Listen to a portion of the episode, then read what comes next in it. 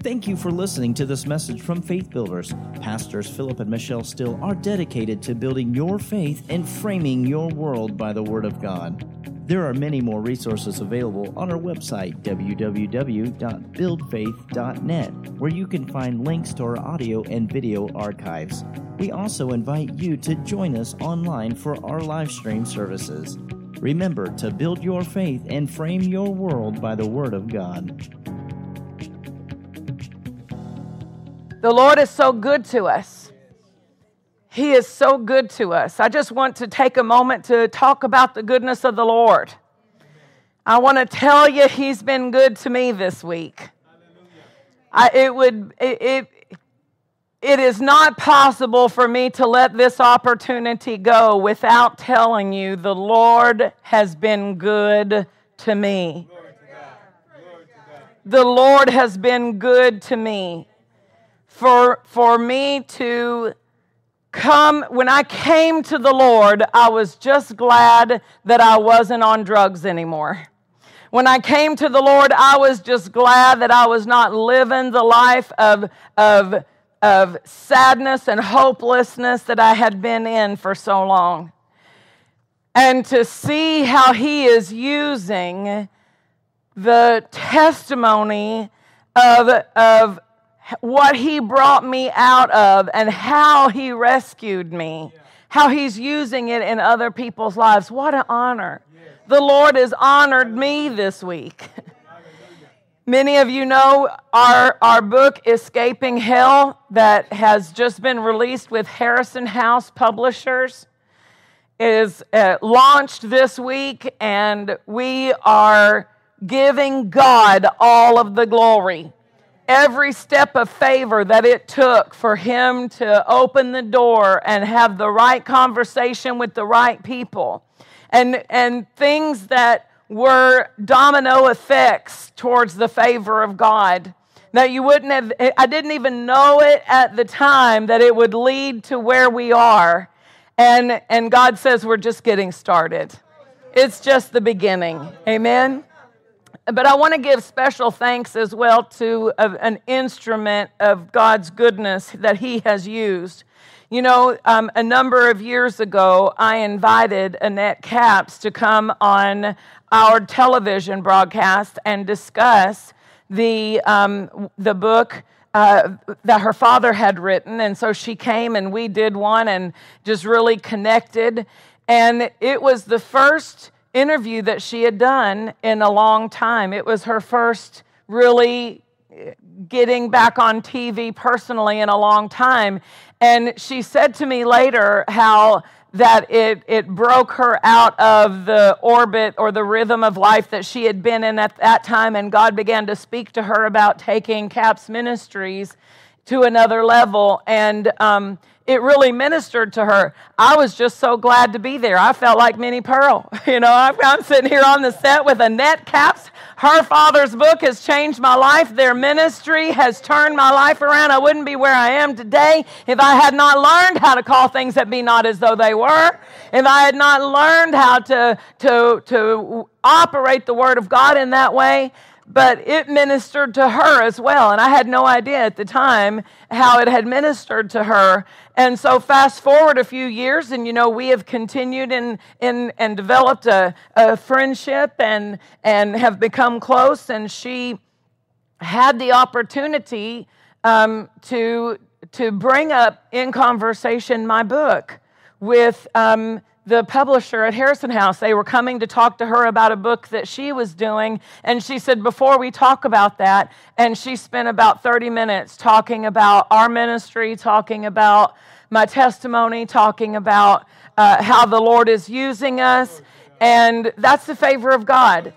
And of course, as well as that, she has been airing our broadcast on her television outlets for the last two weeks and two weeks coming, this week and one other. So we've done four broadcasts. She's airing them all, and, and her staff is answering phone calls and praying with people from all around the world.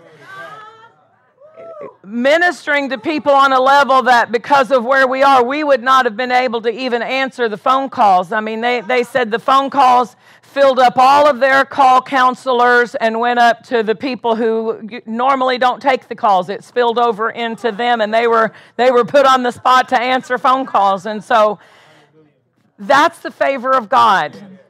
And so I want you to join me today as we release a blessing upon Capps ministry because because of her generosity and because of the generosity of that ministry.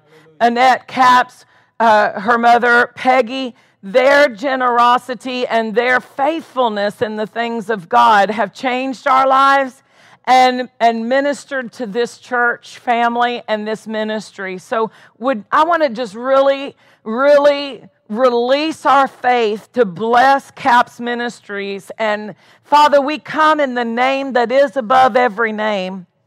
We thank you, Lord for the divine connection that you have given us as a church family with Capps Ministries. Father, for me personally, I'm so honored to have Sister Annette Capps as a big sister pouring into my life and, and helping me, Father, to, to know how to put things into to action at a greater capacity.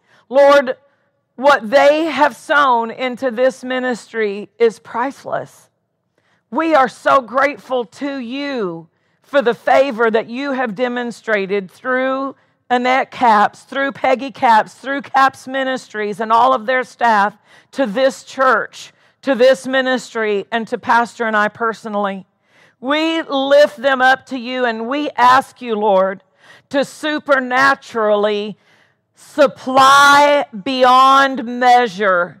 I am asking for an abundant surplusage of, of increase to come into their life, into their ministry. Father, give them favor with every television outlet and even more. Father, give them supernatural wisdom in every department from, from the head all the way through the structure of that organization. Lord, protect and guard and keep and manifest your blessing upon Capps Ministries and cause them, Lord, to be established at even a greater stability and an even greater increase of supply.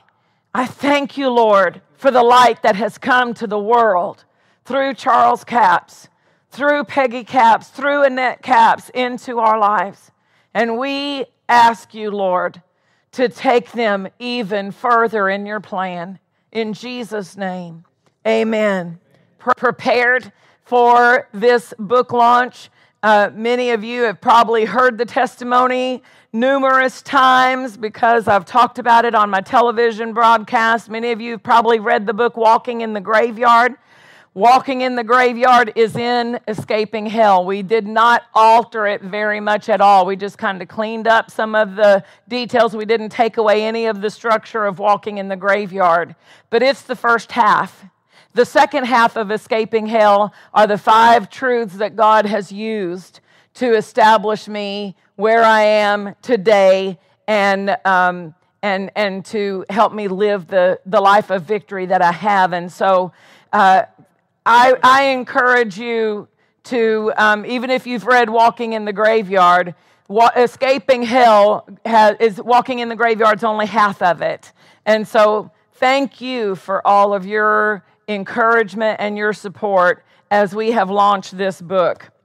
And I give God praise and glory and honor. Thank you, thank you, thank you, thank you, Father, for your hand of favor that is taking this book into houses, saturating the United States of America with the truths in escaping hell. In Jesus' name.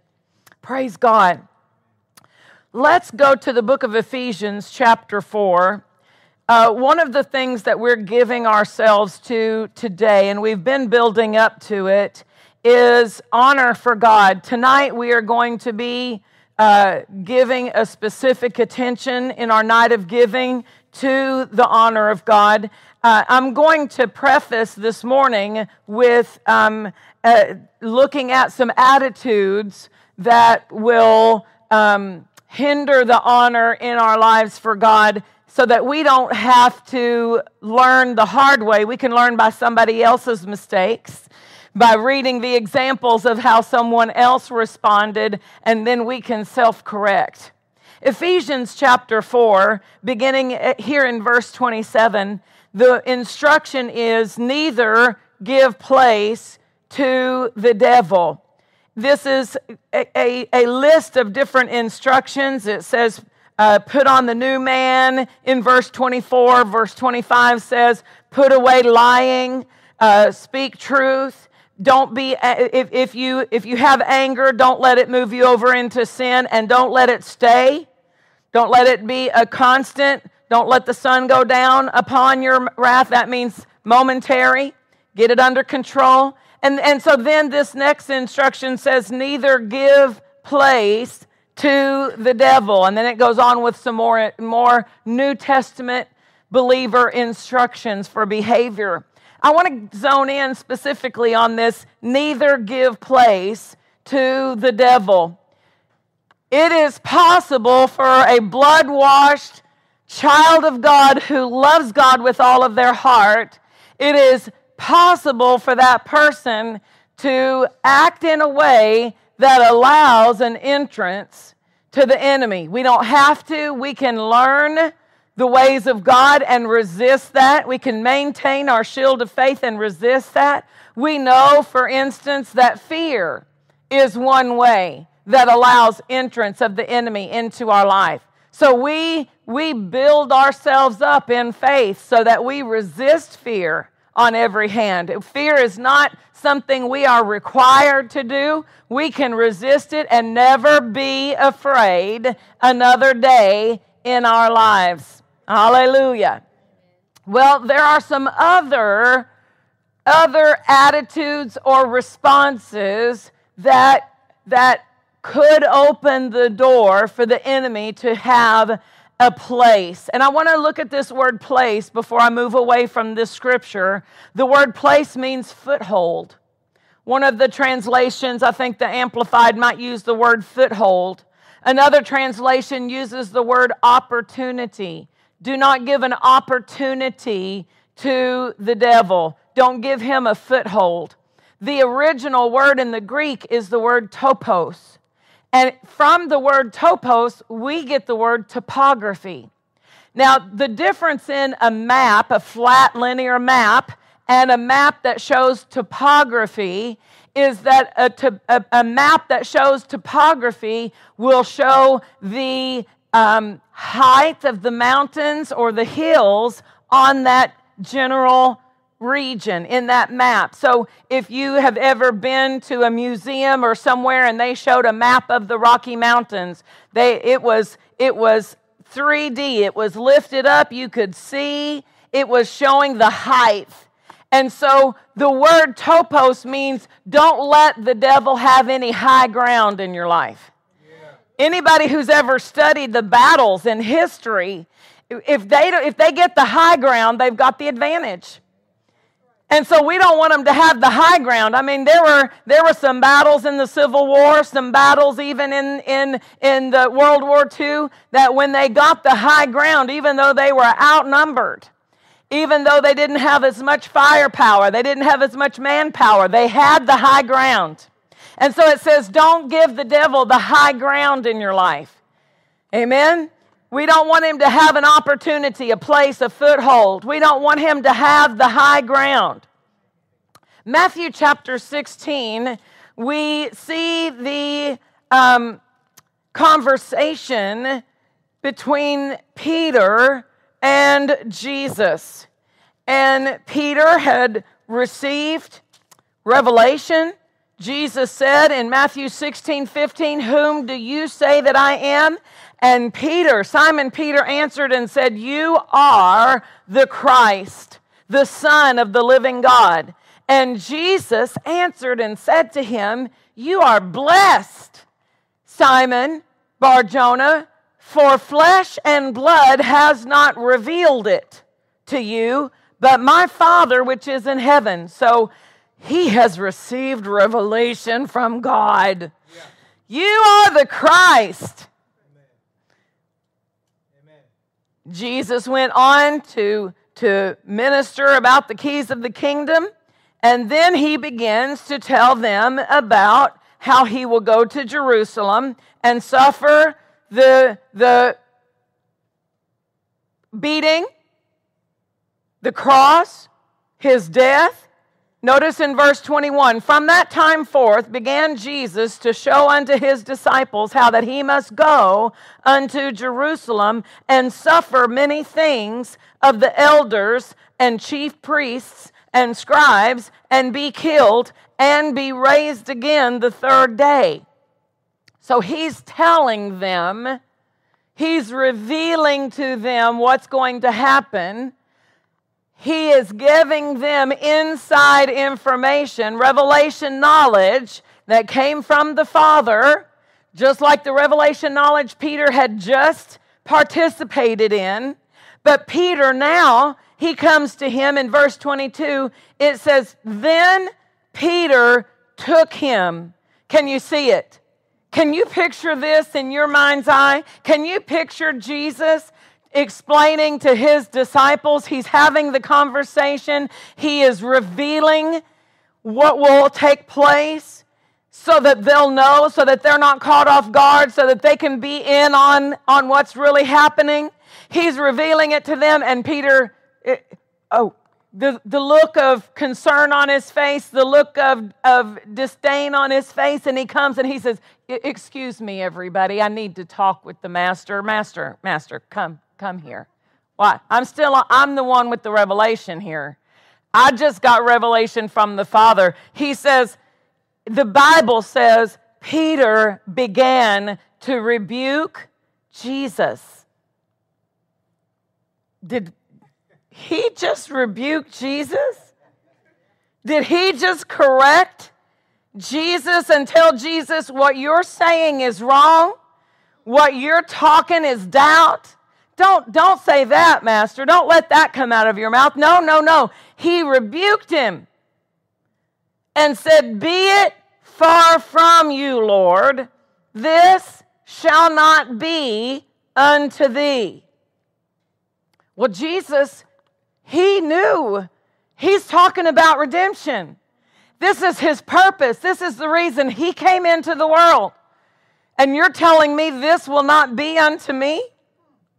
The center column uh, reference in my Bible says, when he said, Be it far from you, Lord, the center column reference says, Pity yourself. Pity thyself. Think about yourself. No, no, no, this shall not be to you. Think about yourself, pity yourself. And that concept is why we see Jesus respond to Satan, respond to Peter, and call him Satan. He responded to him with more, more of a strenuous response than he responded to many of the religious people of the order of the day. He whirled on him and he said, Get thee behind me, Satan. Why? That was the source of that idea. Think of yourself. Think about how that will make you feel. Think about how that would make you look. Think about what that would do to your ministry. Think of yourself. Jesus I'm so glad he didn't think of himself. He was thinking about you and me. because he was thinking about, I've got to go to the cross. He was thinking about the Father. He was thinking about you and I being brought into the kingdom. He was thinking about our relationship with God, our freedom from, from uh, the sin, slavery that we were in bondage to. He was thinking about us being set free from the spiritual death that held us in a place where we were limited in our interaction with God, he, he had no time to think about himself. And he dealt with that concept as if it was from hell itself because it is an attack of the enemy. Pity yourself. This is one of the most dangerous attacks because it doesn't look sinful on the outside. It's not something that that that people uh, people just think, well, I've got to I've got to watch out for me. I've got to pre- preserve myself, and it will cross the line of 1 Corinthians 13 if it goes unchecked. 1 Corinthians 13 draws the lines of love for us. It sketches for us our behavior within the, the love of God that is shed abroad in our heart by the Holy Spirit. And, and love is not self seeking. Can we look at what 1 Corinthians 13 describes? I want to go specifically to verse 5, I think, because I want to live within this line. I want this structure to be the structure of my life. I don't want to allow a foothold, an opportunity, an entrance for the enemy to come in and to destroy or to sabotage something that God's been working years to set me up for. 1 Corinthians 13 5, it says, Love does not behave. It says charity in King James. We know it's the word that represents the love of God. It does not behave itself unseemly. It does not seek its own. It is not easily provoked, and it thinks no evil. Can I see the amplified of verse 5? The amplified Bible of verse 5. Hallelujah. Love is not conceited, arrogant, and inflated with pride. Well, what is a, a person who has conceit is thinking about themselves. They think they're all they're all that and a bag of chips. And so love is not conceited. It's not arrogant. It's not inflated with pride. You can put your name there. Michelle is not conceited, arrogant, and inflated with pride. It says love is not rude, unmannerly, and does not act unbecomingly. Love God's love in us, God's love in us, God's love in us does not insist on its own rights. That would solve half the marriage issues in the world if they would just let 1 Corinthians 13 5 govern them. Love does not insist on its own rights. It may have rights. It may be the right thing, but I don't have to insist on it. I don't have to demand it. You're going to treat me right. Don't you're not going to talk to me that way. Love doesn't snap that. That doesn't snap that attitude, right? Love does not insist on its own rights. Did, did Jesus have the right to say? Did Jesus have the right to say, I don't want to go to the cross. I don't want that whip to be taken across my back until it pulls the flesh off my back. I don't want to pour out my blood for people who are spitting on me. Did he have the right to say that? Well, he would have had, if, if he did not have the will of choice, the right of choice, then, then what happened was not a sacrifice. It was a murder. But it wasn't a murder. God did not murder Jesus. Jesus willingly laid down his rights. He willingly laid down his preferences. He, he laid down what would have suited him, what would have made him feel better, what would have been would have preserved him. He laid that down to preserve us. And without Him laying it down, without Him willingly setting aside those self preservation thoughts and ideas, without Him doing that, none of us would be where we are today. But because He did, because He operated in love, the enemy had no place in Him. He said, Satan has come and he's looked, but he's found no place in me. He's found no foothold. He's found no high ground in me. He has no opportunity in me. Why? Because Jesus operated in this mindset.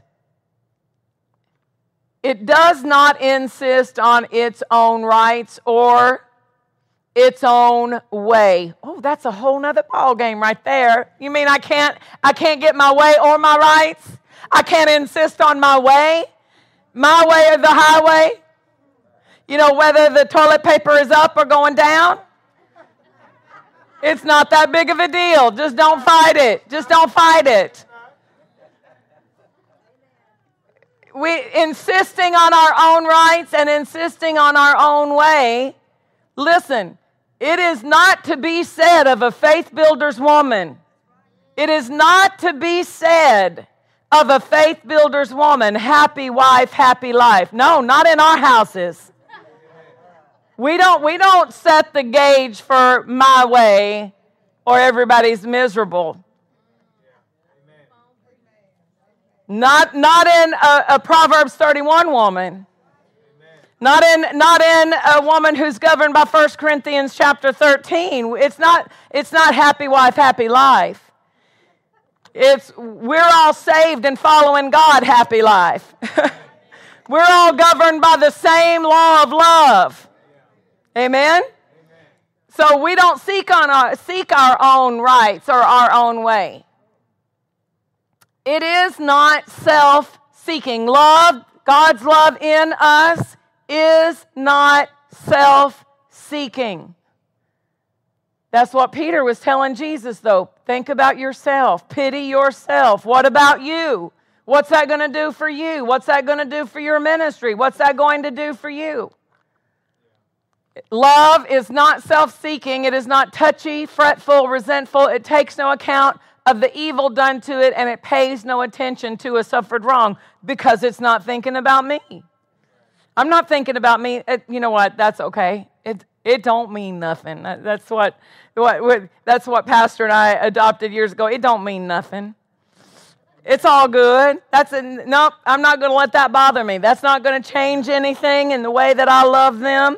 Why? Because it's not about me. It's about the Lord. So this idea that Peter says in Matthew 16 is an attitude that gives entrance for the enemy.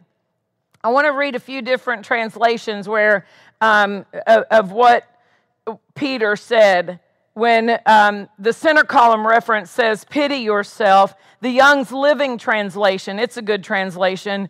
It says, This shall not be to you, be kind to yourself. The New English says, Get behind me, Satan. This is what this is when Jesus responded to him, You are a stumbling block to me a stumbling block. So that attitude of think about yourself was a stumbling block. God's word, he said, You are tempting me to sin. So whenever you have the feeling of feeling sorry for yourself, identify where this is coming from. When, when you are crying because of the way they made you feel or the way that you were embarrassed in the situation, when you are sulking, I'm, I'm not looking at anybody, y'all. I'm just not looking at anybody. I'm looking right above your heads. When you're sulking about something because it didn't go your way and somebody else got the promotion, or, or you're sulking because the family chose to have the reunion at somebody else's house, and you're sulking because somebody else brought your recipe for the pumpkin pie and and and you're thinking about you and how it made you feel and you you didn't have everybody saying that's the best pumpkin pie I ever had. No somebody else got all those compliments. Whenever those feelings of self-pity are there you've got to recognize that is not coming from God. That is not that is not authored by God. Where's it coming from the enemy. It's a, he said it's a stumbling block. If it was a stumbling block to Jesus, self pity is a stumbling block to me and you. If self pity is, is a temptation to sin for Jesus, self pity is a temptation to sin for me and you. The Bible in basic English, he, Jesus said, You are a danger to me. A danger. The, the thoughts of self pity are dangerous. They're dangerous. So we have an example I want to show you of the danger in self pity. 1 Kings 21. We're looking at attitudes that honor the Lord, and to do so, we're going to have to identify those that don't.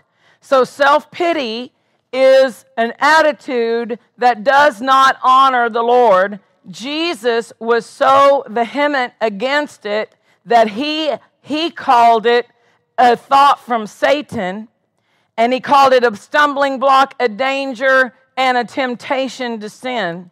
1 Kings 21, we have a story about a man who owned a vineyard. His name was Naboth, and his vineyard was next to King Ahab's vineyard. And King Ahab, you know, he had the finest in the land. He had the finest chariots in the land. He had the finest horses in the land. He had, he had the, the best property in all of the land. And yet he goes out for a walk one day and he sees Naboth's vineyard and he decides that he wants it for himself. And so the first thing he did, it seemed like he was willing, you know, to, to pay for it. He wasn't just going to take it from him originally. He goes and he says in verse 2 of chapter 21 Ahab spoke unto Naboth, saying, Give me your vineyard, that I may have it for a garden of herbs, because it is near unto my house, and I will give you for it a better vineyard than it. So, did, did he have a better vineyard? He did, didn't he? Ahab already had one that he said was better. He's wanting this not even for the vineyard, he wants to plant some herbs in it because it's near his house, so the convenience of it.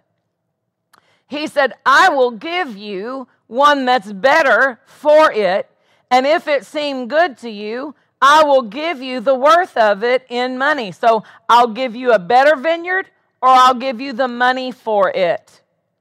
But Naboth was upright. He was just in his dealings. He said to Ahab, The Lord forbids it of me. So, why is Naboth refusing the offer of the king?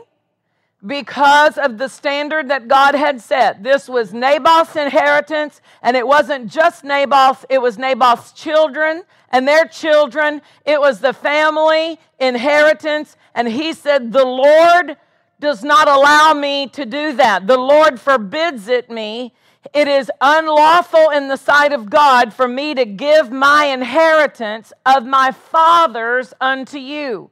So he's not saying, I, I don't want to sell it to you. Uh, I'm not interested in your offer. He is telling him, it is not right. It is against what God has instructed me for me to sell you what my fathers worked, the land my fathers worked, and the inheritance that doesn't just belong to me, it belongs to my children and my children's children.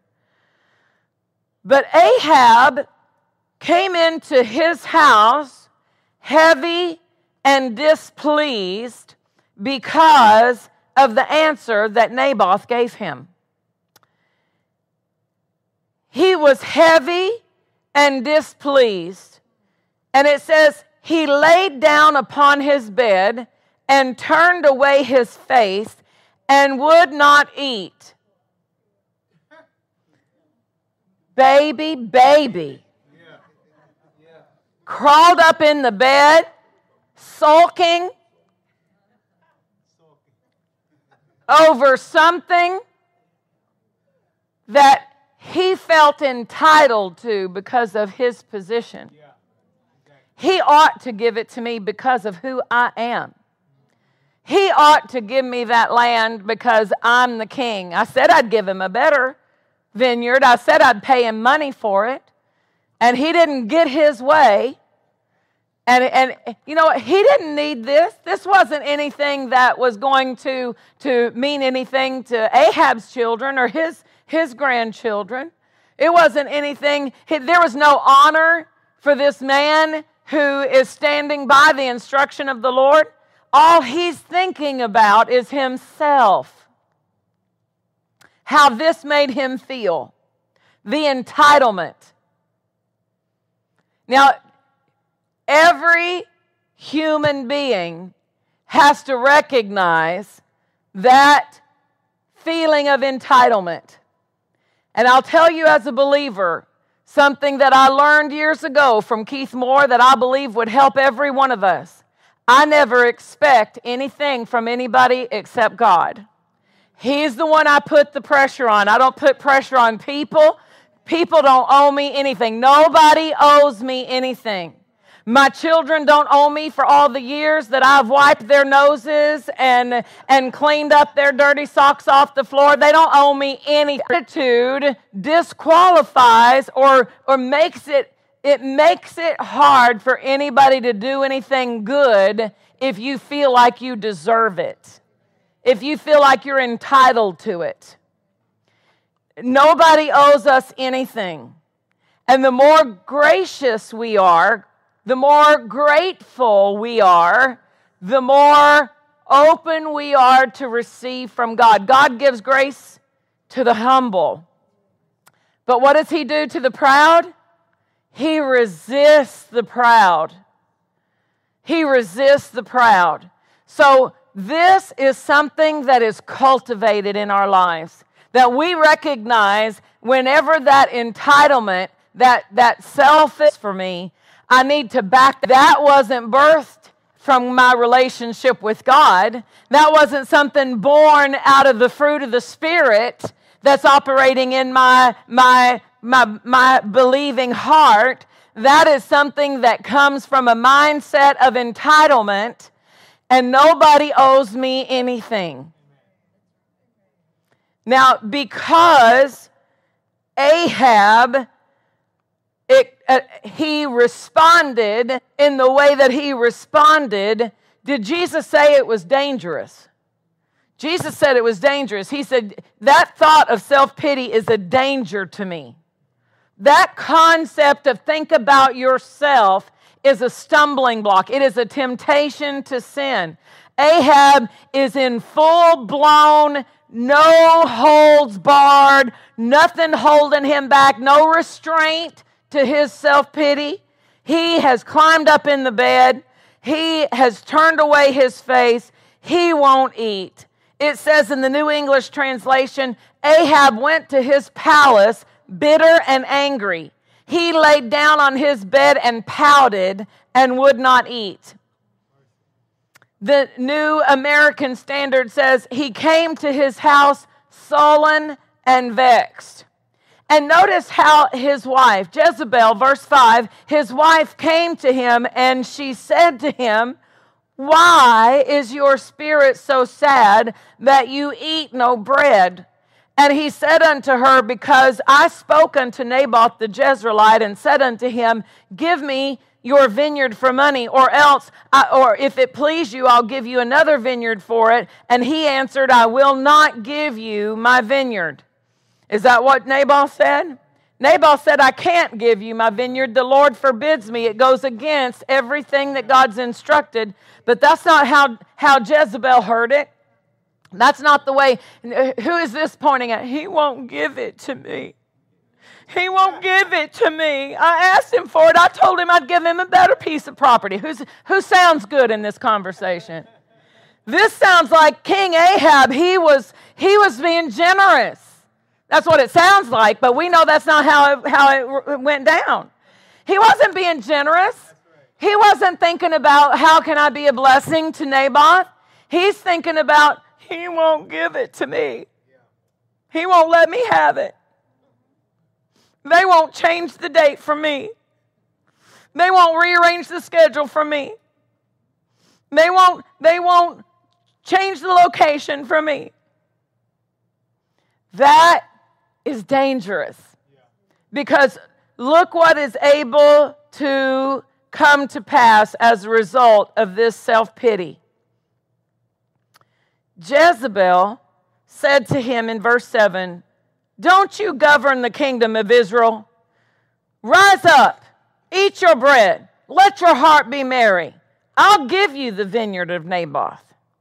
So she wrote letters in Ahab's name and sealed them with his seal and sent the letters unto the elders to the nobles that were in his city dwelling with Naboth. And she wrote in the letter saying, Proclaim a fast, set Naboth on high among the people, and set two men, sons of Belial, against him, or before him, to bear witness against him, saying, You blasphemed God and the king, and then carry him out and stone him that he may die. Danger the attitude that, that was in that room was an atmosphere that birthed someone's murder. Is that what happened to Cain and Abel? Who was Cain thinking about? God won't accept my sacrifice. I brought, I brought my best vegetables to the Lord. I brought my best, my best okra and zucchini to the Lord and he he accepted abel's sacrifice. He didn't accept my sacrifice. He was he was angry. He was wroth. He was thinking about himself. He wasn't thinking what god did between him and abel had nothing to do with cain. Cain was the one bringing abel into the fact that his sacrifice wasn't accepted. Instead of looking and saying, what did, what did Abel do that I could do to, to have this turn out better? He said, I'm just going to kill Abel because his sacrifice was accepted and mine wasn't. What a twisted way of thinking. What a twisted way of thinking. Well, let me just, is that going to make God accept Cain's sacrifice next time because now Abel's out of the picture? No. Where did that, where did those thoughts of murder, how did they gain an entrance?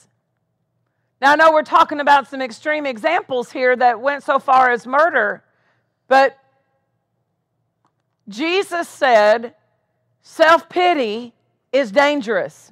It's a temptation, it's a stumbling block.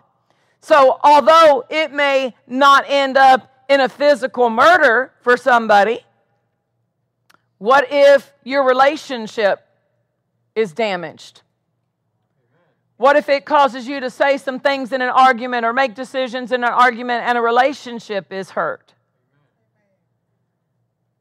That damage came in not because of the love of God shed abroad in the heart, but because of thinking about ourselves.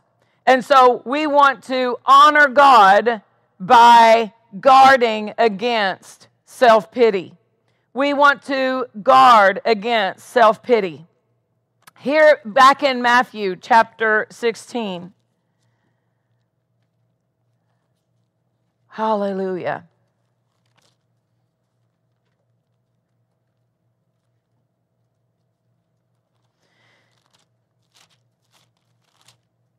Jesus responded to the instruction Be it far from you, Lord. Pity yourself. This shall not be unto you.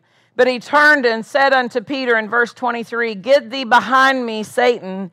You are an offense to me, for you savor not the things that be of God, but those that be of men. Then said Jesus unto his disciples,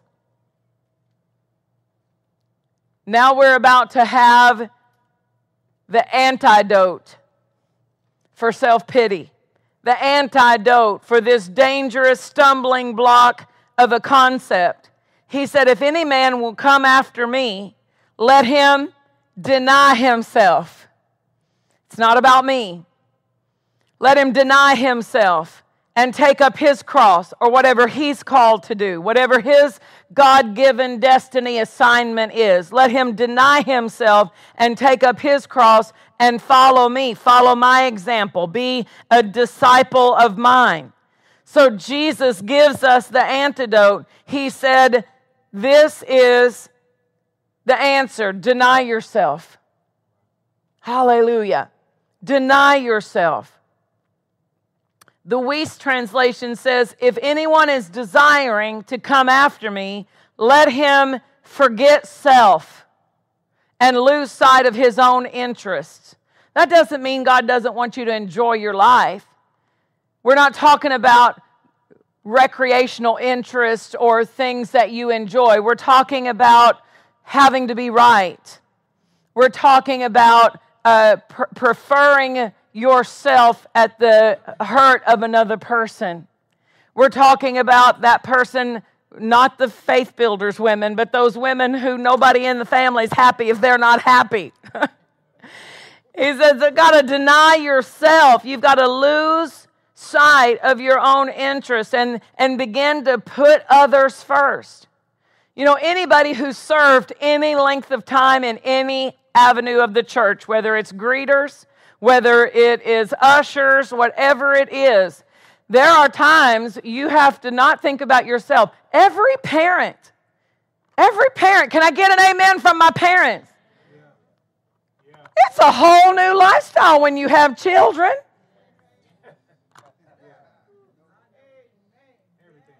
Gone are the days of sitting down through the whole meal. Right? I mean the, the, the, the responsibility you, you are not at the liberty to think about yourself because here's a, a baby who needs attention. Here's a toddler who needs attention. They don't know better. They, you can't be selfish successfully. You can't parent successfully if you're selfish you can't serve in the church successfully. There are times that, that it's not convenient to get up and, and to come to church. There are other things going on, but you know, they're depending on me. I can't think about myself. I've got to think about, you know, there are people there who need me. There are people there that, that they need to see, they need that, that responsibility feel. There those, those, um, those Perceptions and characteristics are part of maturity. Spiritual maturity is marked by the way we walk in love, not by how powerful we are with gifts of the Spirit. They're not ours, they're His. The gifts of the Spirit are His gifts. So they don't denote spiritual maturity. Spiritual maturity is marked by our ability to walk in love and to prefer the other person to, to be able to have an interaction that's not pleasant and walk away and not hold a grudge against that person and say, you know what, maybe they're just having a bad day. I forgive them right now. the more that we recognize that it's not about us, the easier it is not to be offended. Look at Matthew 11. Matthew 11 and verse 29. Jesus said, Take my yoke upon you. Come to me, all that labor and are heavy laden, I will give you rest. Verse 29 Take my yoke upon you. Well, a yoke is a harness, if you will. It was a, a um,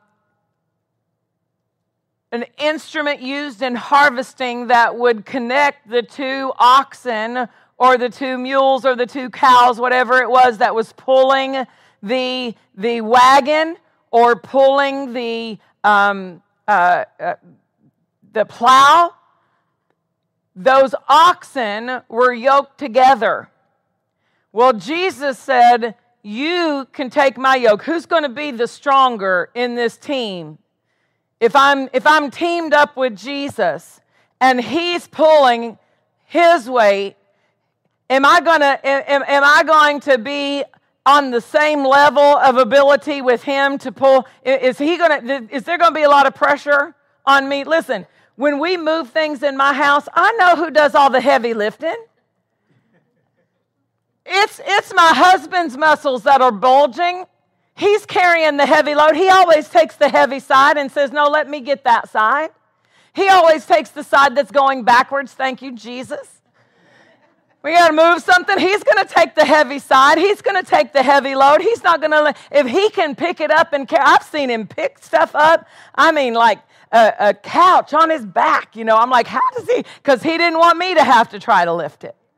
Jesus said, Take my yoke You, when you're connected to me, when you're hooked up to me, I'm going to do all the heavy lifting. I'm not going to strain you. I'm not going to put the weight upon you. You, you yoke up with Jesus, you're really getting the free ride where the work part is concerned, right? So he says, Take my yoke upon you and, and learn of me. Now, what does he want us to learn? Does he want us to learn about he is the anointed Son of God. I am, I am the Messiah. I am the Alpha, the Omega. Is that what he says? He says, This is what I want you to learn. I am meek and lowly in heart. Most every other translation says, I am humble. I am meek and I am humble. Now, meekness is not weakness, meekness is humility. And humility the best definition for humility is an entire dependence upon God. Entirely dependent upon God. The more you know how much of what goes on in your life is because of God, the more it is, but the more you know it, the more you will be less focused on you and more focused on Him. He says, I want you to learn this about me. I am humble. I am meek. Jesus, the second person of the Godhead, the Son of God Himself, the Lamb of God slain before the foundation of the world, the Alpha and the Omega, He is meek. The one who has all of the qualifications to, to think of uh, highly of Himself, He thinks more highly of us. He puts us first. He put our needs first. And he said, That's what I want you to learn. This is what I want you to learn about me. This is what I want you to know about me. I want you to know I'm humble. I am humble. And he's our example. When we think about the humility of God, we think about the humility of Jesus the Bible says in the book of Philippians, he humbled himself and became obedient even unto death. He humbled himself, he obeyed the Father. Hallelujah. Jesus, he says of himself, let's look at three examples of what Jesus said about himself. He wants us to know this about him. And we want the antidote for self pity. And the antidote for self pity is the humility to deny ourselves. John 5, verse 19, this is what Jesus said about himself. John chapter 5 and verse 19.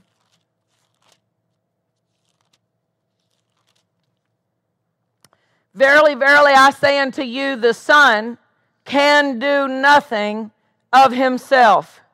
But what he sees the Father do, for whatever things he does, these also does the Son likewise in the same way.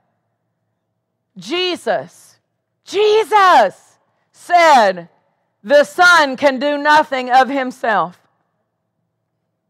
I am entirely dependent upon my Father. Amen. There's nothing I can do without him. That's the attitude he wants us to have. And when we know that, when we know if it if I did it and it was good, it wasn't me. It was him. It was him. It, it is him who lives in me. Greater is he who is in me. If it was good, he gets all the glory for it. Amen. Jesus said, Of my own self, I can do nothing. John 5, same chapter, verse 30. I can of my own self do nothing. As I hear, I judge, and my judgment is just because I seek not my own will, but the will of the Father which hath sent me. He said, I can of my own self do nothing. Is that what he told us in John chapter 14 as well? He, uh, without him, he said, I am the vine, you are the branches. Apart from me, you can do nothing. So we are in that same pattern, that same category. Without Him, we can do nothing. So let's depend on Him and not depend on ourselves. Let's depend on Him and rely on Him and give Him all the glory for the things that happens. Amen. John chapter 8 and verse 28. Then said Jesus unto them, When you have lifted up the Son of Man, then you shall know that I am He, and that I do nothing of myself. Three times in His own words, He said, I do nothing of myself. As my Father has taught me, I speak these things. Hallelujah. So, this is what we are to learn of Him to deny ourselves, to become students of His humility, to, to master in humility. Can we do that? If we're walking 1 Corinthians 13, we can do it. You don't have to do it in your own power. You can do it in the power of the Word. Put the Word in you and let the Word govern your responses and let the Word of God help you develop this character of humility. We're going to end in 1 Peter chapter 5, verse 5, and I'm going to read from the Amplified. 1 Peter 5 5. Hallelujah. These are attitudes that honor God. 1 Peter 5 5. Likewise, you who are younger and of lesser rank, be subject to the elders the ministers and spiritual guides of the church, giving them due respect and yielding to their counsel. Clothe, apron yourselves. Who does that?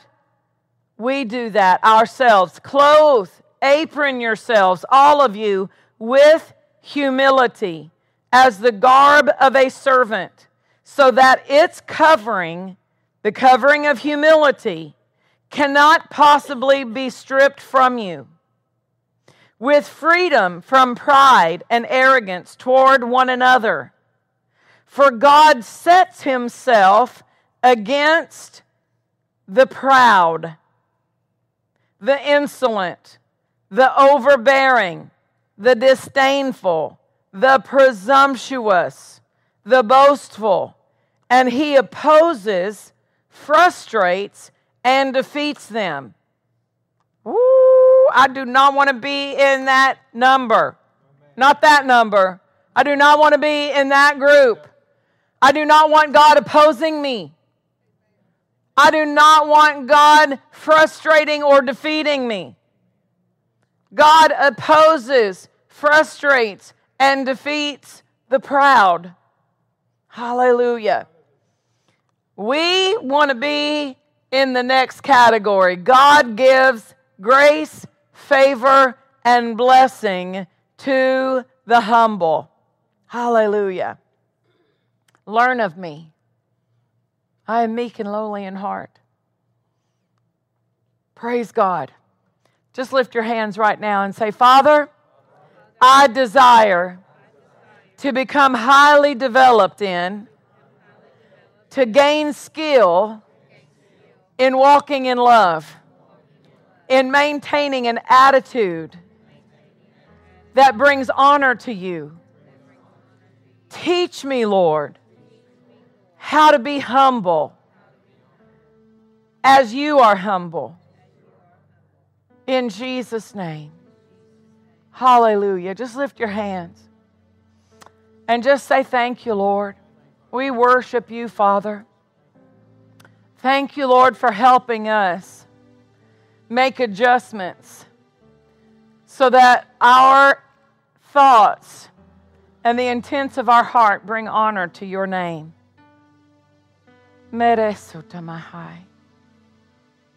Thank you, Lord. Thank you, Lord. We want to honor you, Lord. We want to honor you in our home, in our marriages, in our relationships with our children. We want to represent humility, love,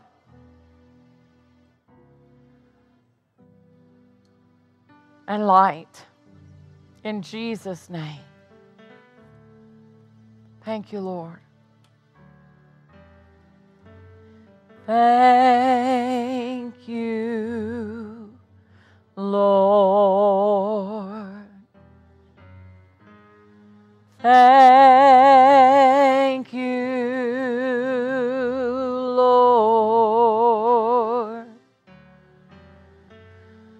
Thank you, Lord. I just want to thank you, Lord. When you say thank you, you're recognizing He's the source. You did that for me, Lord.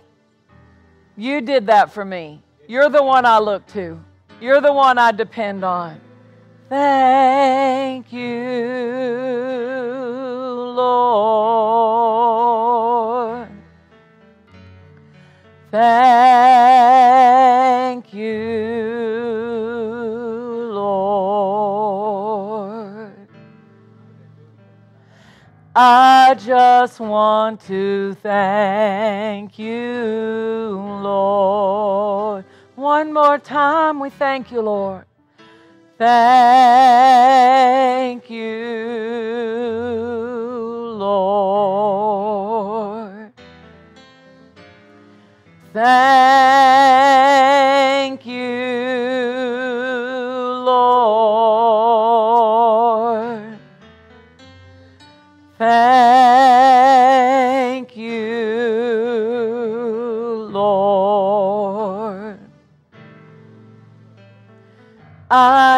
just want to thank you, Lord. Hallelujah. Ten men were healed, cleansed of leprosy. One man came back to say thank you. And Jesus asked, Weren't there ten healed? Where are the nine? I guess